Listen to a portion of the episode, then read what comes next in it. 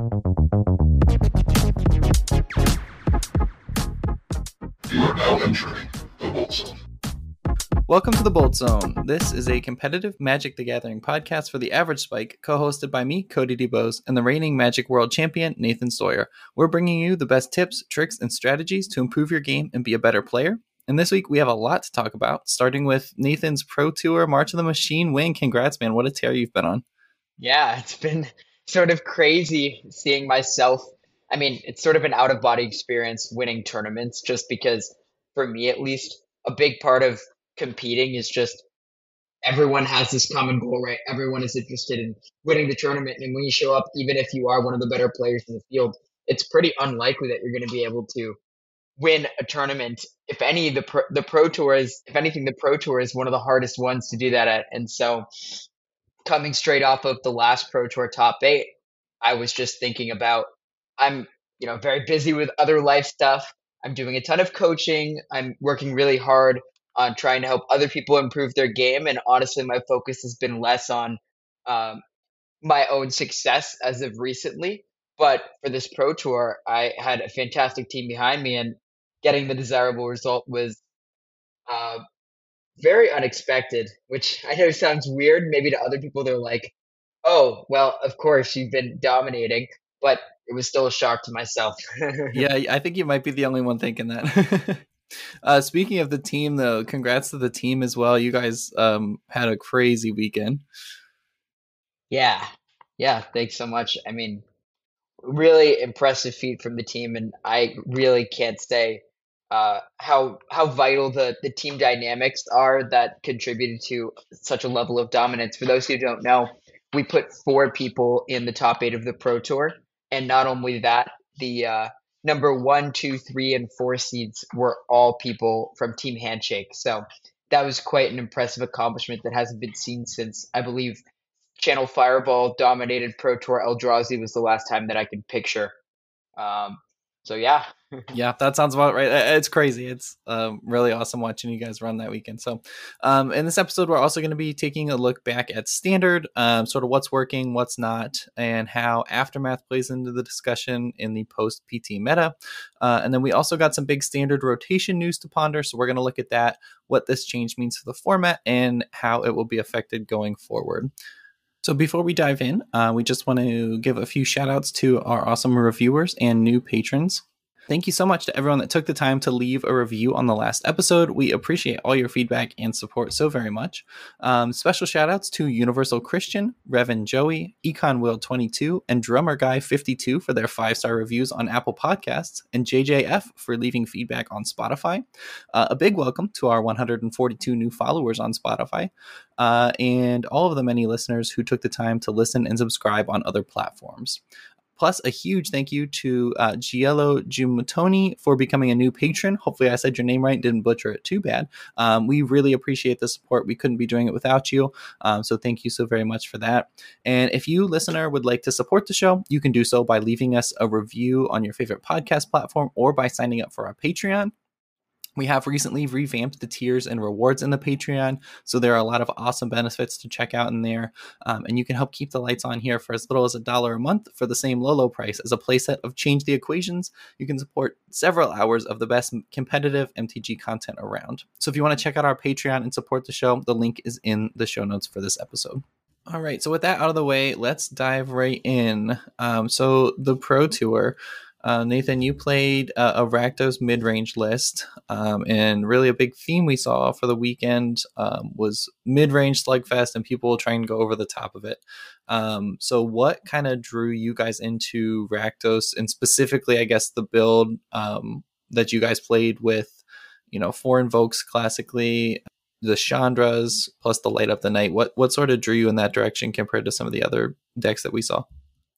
Right. So, in order to answer this question, I think we have to take a step back into what the format looked like before the uh, the Pro Tour and the regional championships in the in San Diego leading into it. Yeah, I mean, we if had, you look at these two tournaments, they're like totally different. right, right. What we saw there and what we covered uh, prior to this was the success of um, red black and also Esper midrange being the deck of choice going into the tournament that many people were interested in. That's what I played at the tournament and what I thought was the best choice. And seemingly a big factor that represented the disappearance of Esper was the lithomantic barrages in every red black list sideboard. And going into it, you might be thinking, well, we, we have plenty of one mana removal. We have cut downs. We have go for the throats. Yes, it's a good one mana removal spell. It answers Raffine cleanly. Um, it answers Thalia and Skrelv. And the big thing here is not only does it do this job well, but it means that you can play an abundance of one mana answers. So it's not that the Lithomantic Barrage is necessarily an excellent card. When you get six copies of one mana removal spells, it's really hard to not draw multiples in the stages of the game where you need to have these answers, and it makes Thalia less of an automatically I win because my opponent's too far behind card like it priorly was. Um, right. And so that kind of covers why we think we why we thought that the red black deck improved a sizable amount. And additionally, like you were saying, people were trying to go over the top of these smaller black red mid-range decks, sort of similar to the shell that we registered actually, which fit into the category of smaller black red. We didn't have Breach the Multiverse. We didn't play Etali.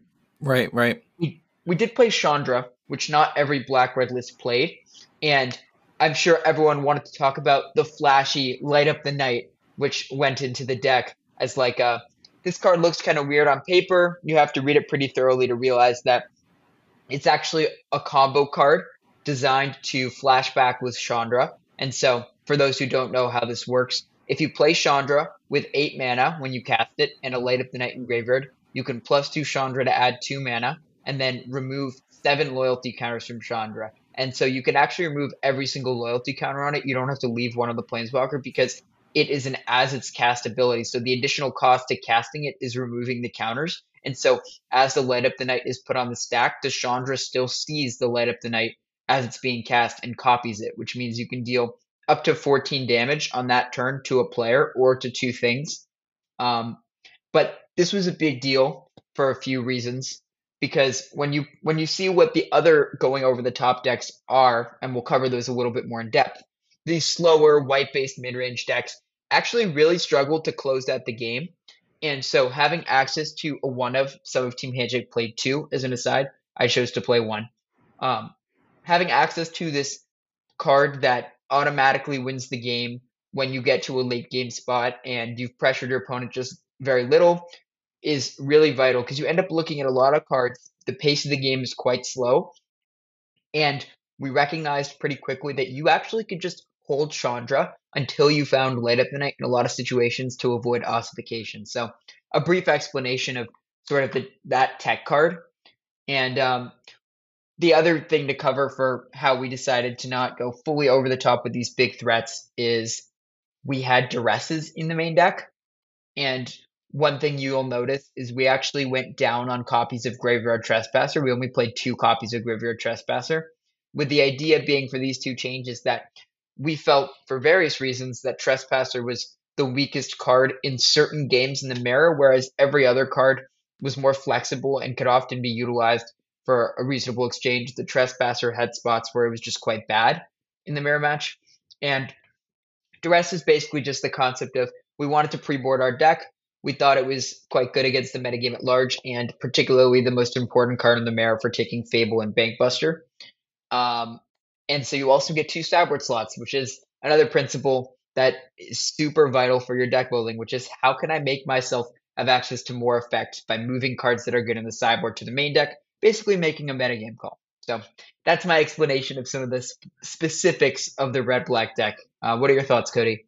Yeah, I think it's a super sweet list, and and moving the duress two into the main and trimming on the trespasser obviously it played out as a really smart decision i think it's one that a lot of people probably overlooked just you know trimming on a creature that is generally pretty strong in a lot of matchups and trespasser and swapping it out for duress just kind of feels a little weird but when you look at it and you look at the meta and and like you said in the mirror match um, which i'm sure you guys were expecting a lot of um, that's a super sweet call. So that's awesome. And then Light Up the Night is just one of those cards that, you know, it feels like it's been begging to be broken for a while now. And um, that combo with Chandra is, is really awesome. I'm wondering, uh, at this point, what other iterations of Rakdos do you think we can see? Because you know we thought we were done, or we thought we were done with the Grixis, and then and then Rakdos popped up, and now we have three versions of Rakdos running around. Um, so, do you think that there's further room to grow, sort of with the card pool we have now? Do you think we're kind of stuck where we are with these versions? So, let's go over the specific cards that we saw that might make an impact in these black red mirrors. Breach plus big score was something that people tried to do to go over the top of the mid range mirrors. My criticism, so I'll go over the cards and we'll talk about what might be good for them, might might be wrong. My criticism of it is it may be a way to get an edge in the pre-board games, but if people's edge in the pre-board games in is to have duresses, it actually stops that from being a huge edge anymore because big score individually is a pretty weak effect to have in hand. If you don't get to cast it on a clear turn, and have a stable board, you can fall too far behind when you cast that effect. And if you don't have the payoff you're looking for, it's also quite weak. Um, but undeniably, casting Breach when players have Chandras and Sheoldreds is a huge way of getting ahead. So, Breach is something that fits that description. Etali has some issues as well. Seven mana is pretty hard to get to unless you've traded off resources. And so, my focus has mostly been on I want to have a strong foundation for the early games and have an advantage. And once you're ahead in the black red mirrors, Etali doesn't always catch you up from behind. It can sometimes. It's a swingy card, but um, th- these cards are good. I'm just not sure how much of an edge it gives you in the mirror versus where you're sacrificing percentages in the matchups where you have to be a little bit leaner and have a cheaper curve. Um, clearly, there's a few other ones that people are doing, like Phyrexian Fleshgorger, which mm-hmm. is a mm-hmm. cool one. That's actually an alternative to Graveyard Trespasser that is quite hard to answer. It's not that the stats on the card are excellent, although Menace and Lifelink is good at racing. And um, the the other thing is you can't really kill it with the commonly removal commonly played removal spells. Uh, Abrade is at a premium in the mirror. You want to use your Abrades on Bankbusters. So for every time you play a Fleshgorger and your opponent has to trade in Abrade for it, it's one less Bankbuster that they're going to have an answer for later. Right, right. And, and you just have this seven mana mode, which a seven five lifelinker demands an answer. Um, that's not a card that you can race. That's a card that you you need to get off the board. And so we're looking at just Invoke Despair and Abrade in the most commonly played list, unless people start playing Infernal Grasp, which is the next level um, in terms of how can I answer this threat.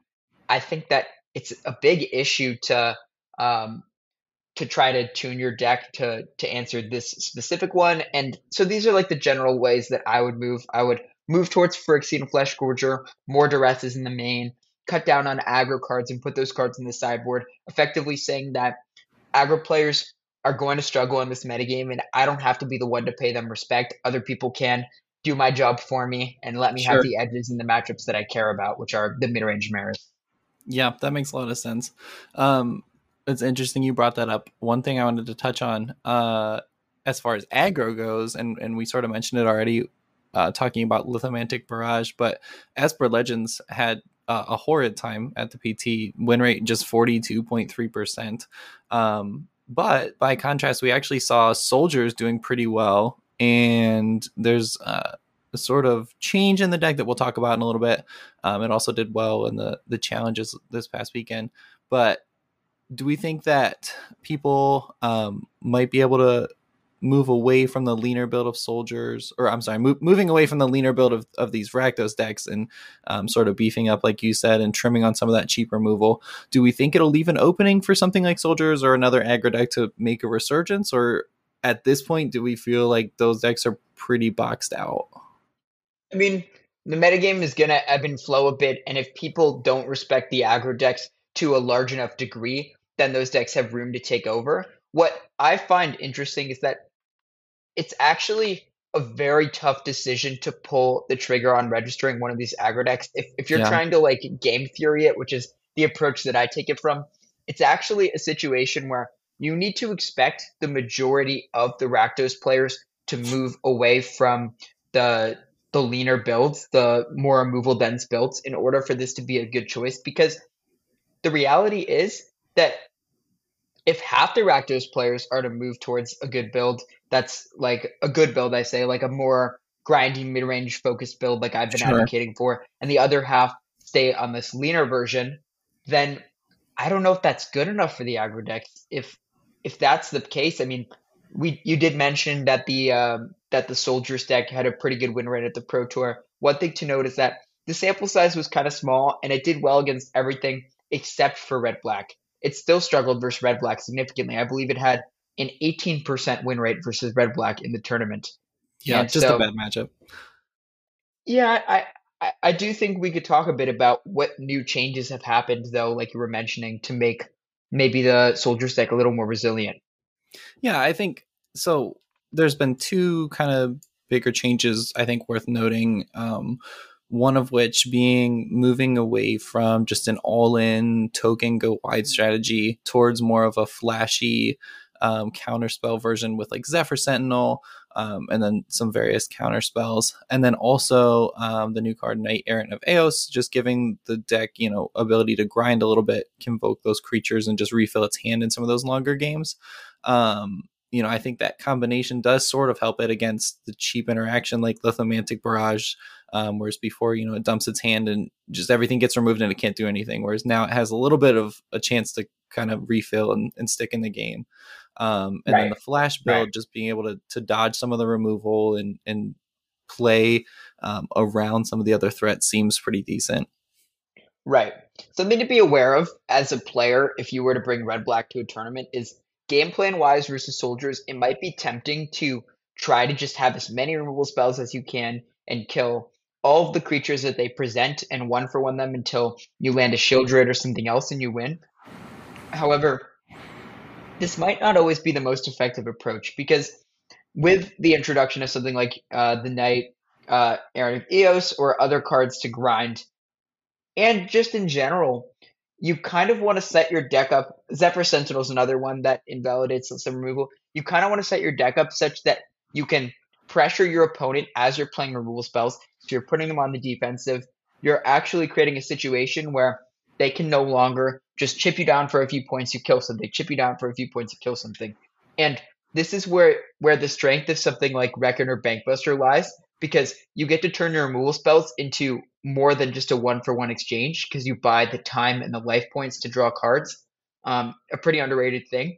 One thing I was doing with sideboarding in this matchup in the Pro Tour top eight was I was actually cutting some number of from, or other go for the throats uh, removal from my deck in order to make sure I got to maintain max numbers of Bankbusters.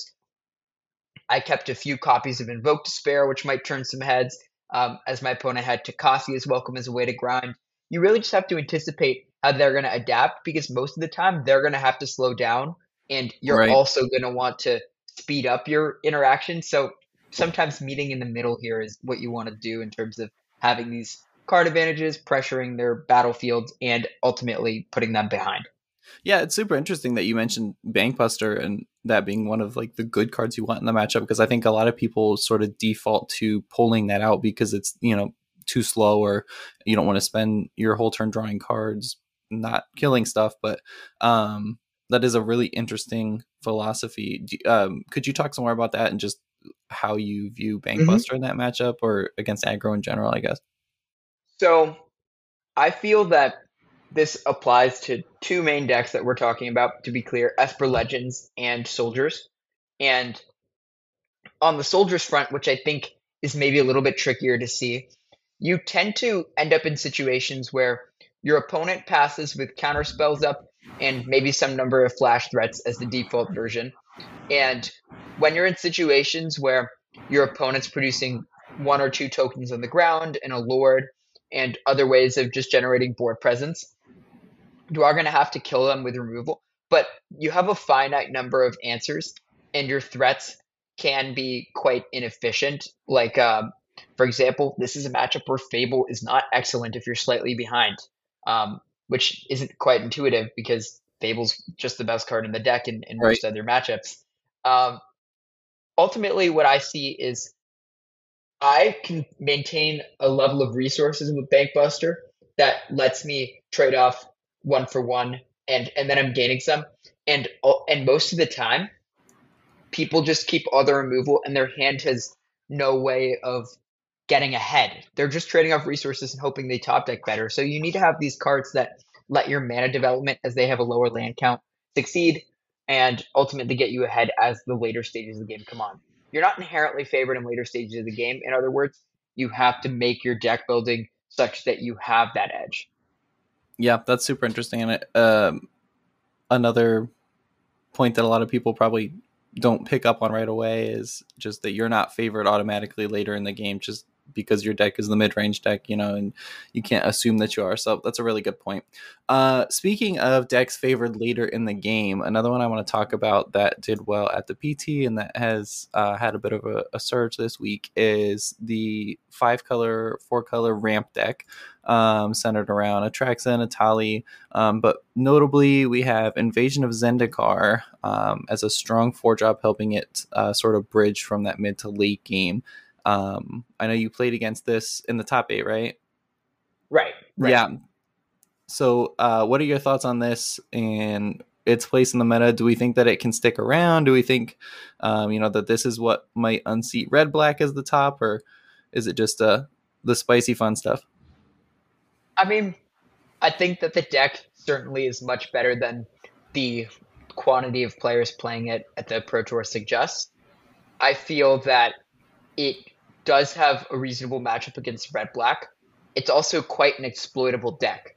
And if people were to play Grixis or some other deck with counter spells, then the deck would struggle a lot. I it doesn't really have much ability to adapt, uh, given that the deck list is very firm. You don't even sideboard very many cards when you're playing this deck.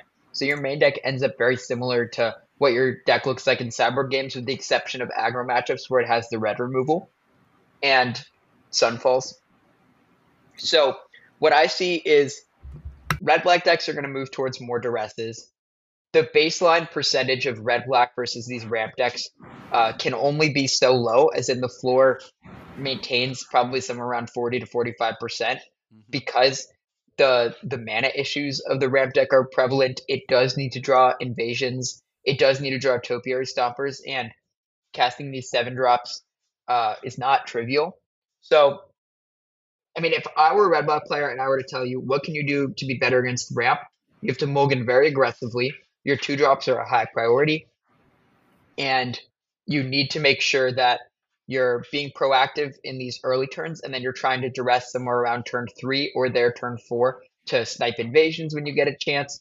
And then later in the game, what you're fighting for is you're trying to make sure a herd migration doesn't resolve, and you can sometimes just one for one Atraxa or kill Etali and whatever it produces in order to get some final points of damage. So this is the quintessential I am the burn deck, and take that role and assume it as you uh, have a lot of tools to Chandra them out and invoke them out in the late game. Otherwise, the domain deck has been successful, so we'll see. I mean, it put four people in the top four of the last challenge um, yeah. this past weekend, and people are going to have to adapt their decks. So I think the metagame's in a very healthy spot given that this deck exists, and I think it's good for the format.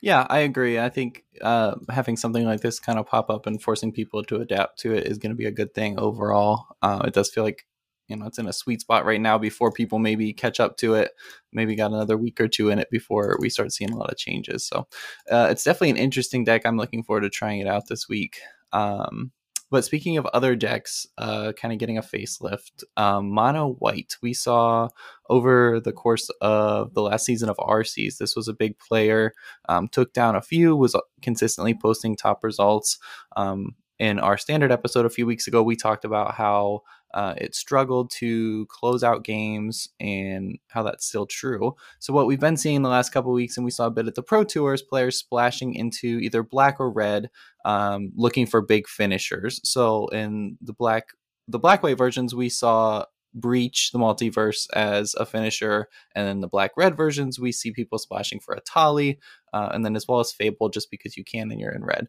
it's interesting i'm wondering if this deck getting these changes is going to be enough to keep it competitive because because the actual just like true mono white deck has has really fallen off in the last couple weeks. Right.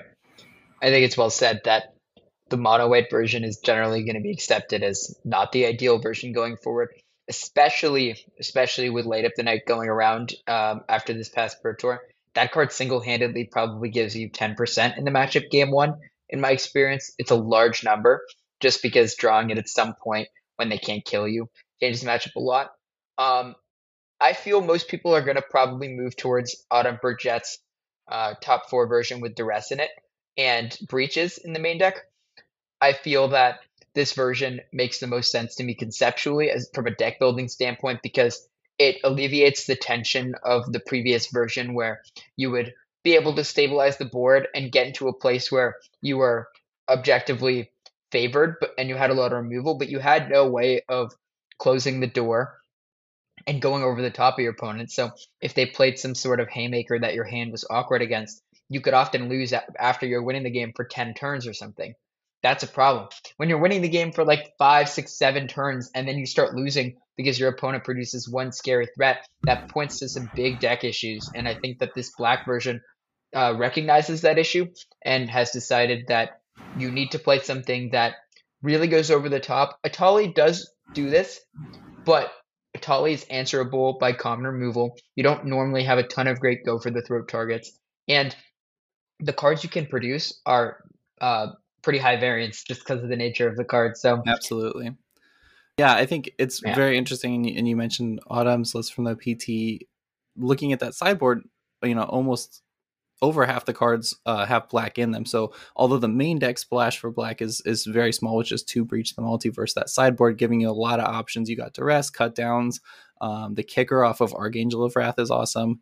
Uh, Sheoldred's Edict, go for the throat. Um, all those options seem pretty strong, and I, I agree with you that of of the two splashes, the the uh, black white version seems stronger than the red splash. So it'll be interesting to see how this archetype uh, evolves as well see if right. we have another uh, another go big deck with it. So right. Um, I think right. that's that's the biggest of the changes we've seen out of the standard meta um, since the PT or at the PT.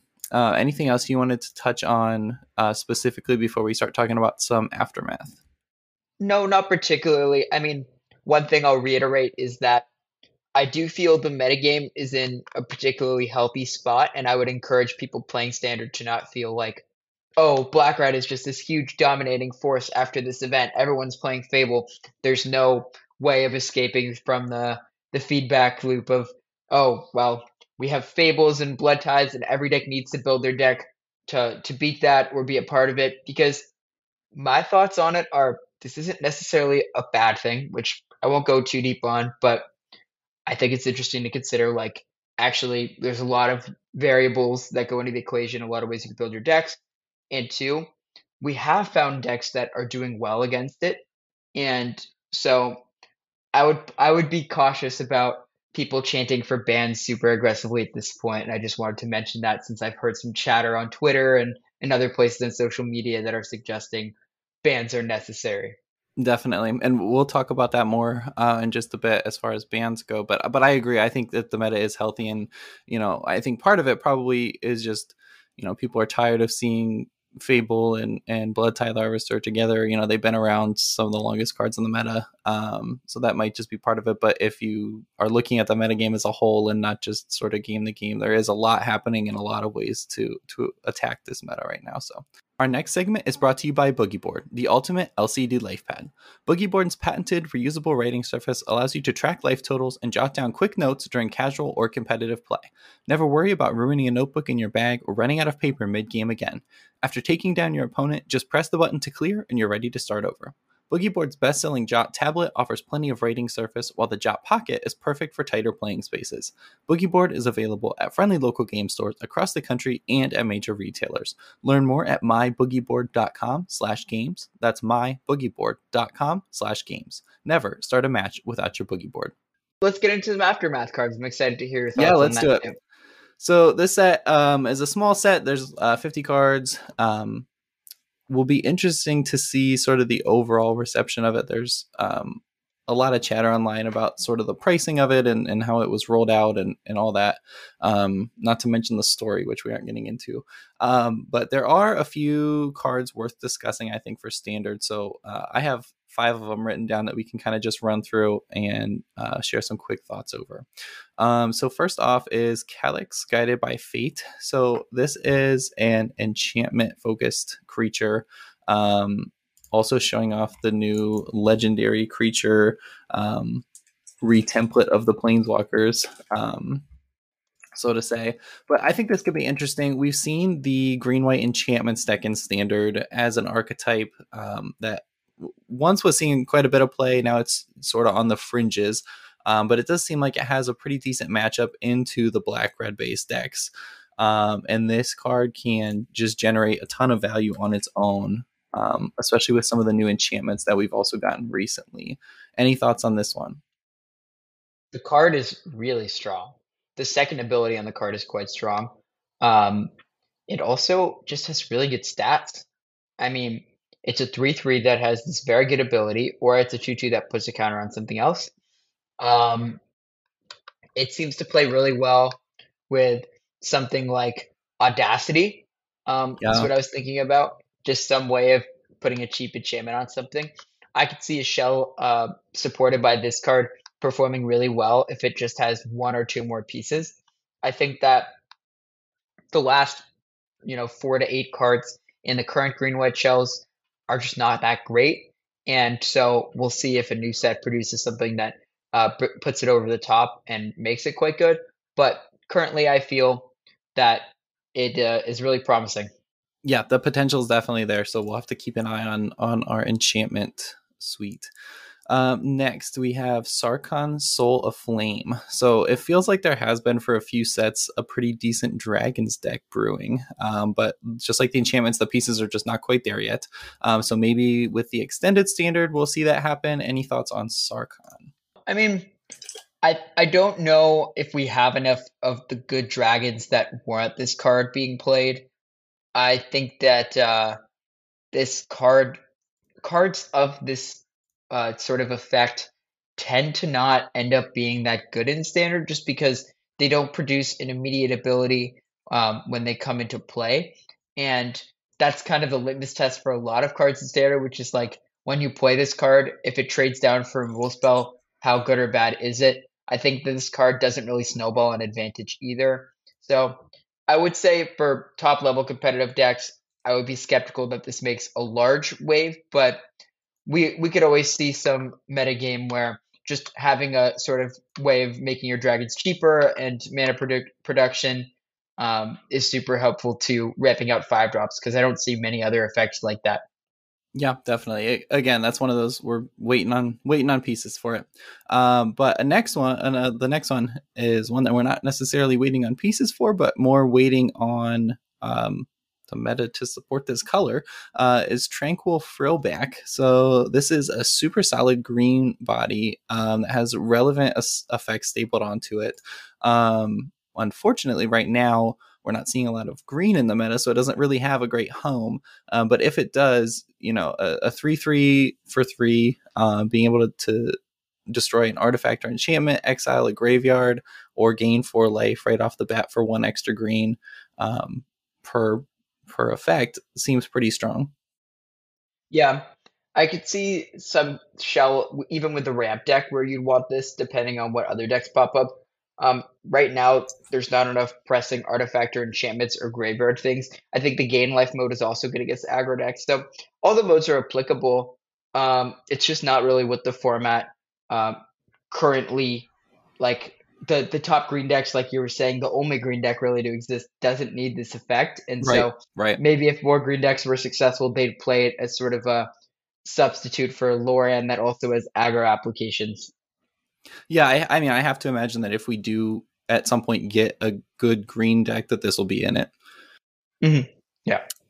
All right. Uh, so next is Urborg Scavengers. Uh, so this looks like it could be a decent alternative to Graveyard Trespasser. Obviously, it's a bit of a different effect. Um, if the Reanimator piles and Atraxa kind of stick around, you know, you have some ability to kind of go crazy with keywords. Um, do we think that's enough? Do we think, you know, the Graveyard ability plus picking up some keywords is enough to make this strong? I mean, it's really good against the tracks. I was thinking about that the other yeah. day. if you're hitting a track, so you're you're doing quite well. Um, You know, one big issue I see is the competition is pretty stiff for the three drop black Sure. slot. Um, like we've talked about already. It could be better than Graveyard Trespasser. It does a similar thing. You have to evaluate if the added abilities and the growth of it uh, outweighs the ward discard ability because oftentimes the strength of Trespasser is that if they want to go for the Throat It as the common most played removal spell in the format, you have to discard a card. With this card, Right. if you go for the Throat it's actually quite a bad exchange. And with Phyrexian Flesh Gorger, we've talked about as another black three drop, you can't actually go for the throat that one. So it depends on what the value is of the the growth um, and what the commonly played removal spells are. Right now, I don't know if it makes more sense than um, than the stock three drops, but Yeah, we'll see over time. The ward abilities definitely right now feel like they're just too good to pass up. But if we do see the removal suite shift, I I could see it being good. Um, all right, and last on the list from Aftermath is Coppercoat Vanguard. Um, so this one is is pretty interesting to me. I'm wondering if this could be the card that kind of brings out a new archetype. We know aggro's struggling right now, so maybe not, uh, but it could be decent. Um, so basically, giving every other human you control plus one plus zero in Ward one. Um, we just talked about Ward being strong, and we already have a decent number of humans in the format right now, and now they have a Lord to go with them. Um, so the question, I guess, is can a humans deck in standard be better than soldiers? My gut feeling right now is probably not. Um, but again, it feels like another piece or two could make this archetype really scary. Right. I see this as a card that's more likely to make waves in Pioneer, if anything, where Definitely. humans is a more supported archetype. There's not enough humans right now, and we have the soldier lord, and it seems like Wizards wants to support soldiers as the common theme. So I, I hope to see this in Pioneer, but I don't think it'll be in standard anytime soon, right now, realistically. Yeah, that's fair. And I think in Pioneer, it definitely will slot in there. Um, and, you know, there are some other cards in, from Aftermath that um, feel like they'll be able to slot in the Pioneer. But right now, we are just going to focus on standard. Um, and that brings us to our next topic. So we got the announcement during the Pro Tour, um, came as a pretty surprising piece of news to people. But we are having a change to how sets rotate out of standard. So now, instead of every two years rotating out, sets will be in standard for three years. So right now, that means that Crimson Vow, Midnight Hunt, Neon Dynasty, and New Capenna all dodge the rotation hammer and get an extra year in the format. So with uh, this fall's release, which will be Wilds of Eldraine, we won't have rotation like we were expecting. And then those four sets that we just named will rotate out next fall. Um, so that'll push them to three years. And then starting from there, every set will just go three years. Uh, so this is according to Wizards, part of a larger plan to revitalize the format and support paper standard play at local game stores. Um, and again, I think that the the larger plan uh, will tell a lot because we don't know exactly what that plan is right now beyond um, extending rotation. But before we get into any more details, what are your immediate thoughts on on lengthening out the format and slowing down rotation? I mean, I think it's a great thing. The biggest criticism that people have of standard is that they don't get to play their cards for that long and they don't want to invest in deck because the trust, the consumer trust is at a very low point. And so, two arguments you can make here that I see are one, actually, this makes it worse because if they're going to have uh, sets rotating out this slowly, that means that bans are going to have to take place more frequently in order to accommodate the power level disparities that pop up. I don't have a good response to that. I think that's a valid criticism of it that we'll see if Wizards or specifically Huey Jensen in charge of uh, the organized play can fix or try to alleviate with some sort of consumer confidence.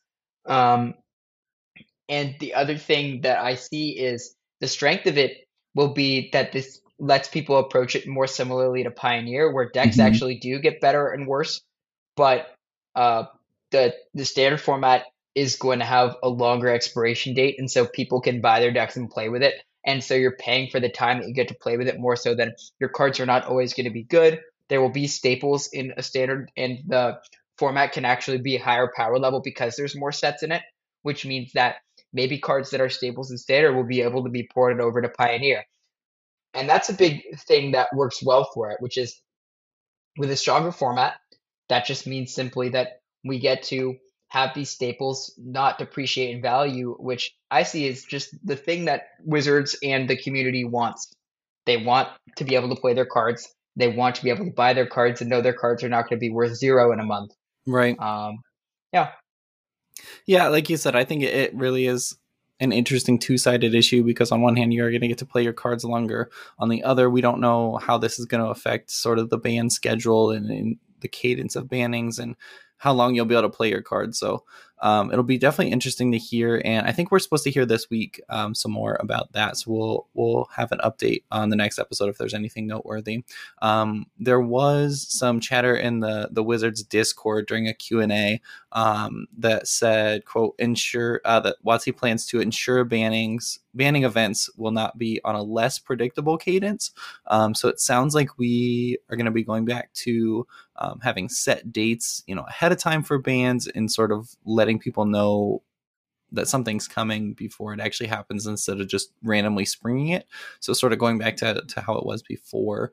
Um, do you think that's a positive change? Because I, I think that, you know, at least knowing that a ban is coming is better than just it coming out of nowhere. Yeah, I mean, it's better to know something is going to happen than not. People like, you know, ignorance is bliss in some ways. Like, if you don't know a ban is coming, you could just either speculate or just be like, well, I can't control it, so I'm just going to make decisions and not think about it. But realistically, if we know a ban is a month out, it is better for people to know not to buy a certain deck that they think could be banned at that time. Right. And even if it maybe hurts Wizards' bottom lines or it hurts consumers because the card they thought was going to get banned didn't get banned and they didn't get to play for a month.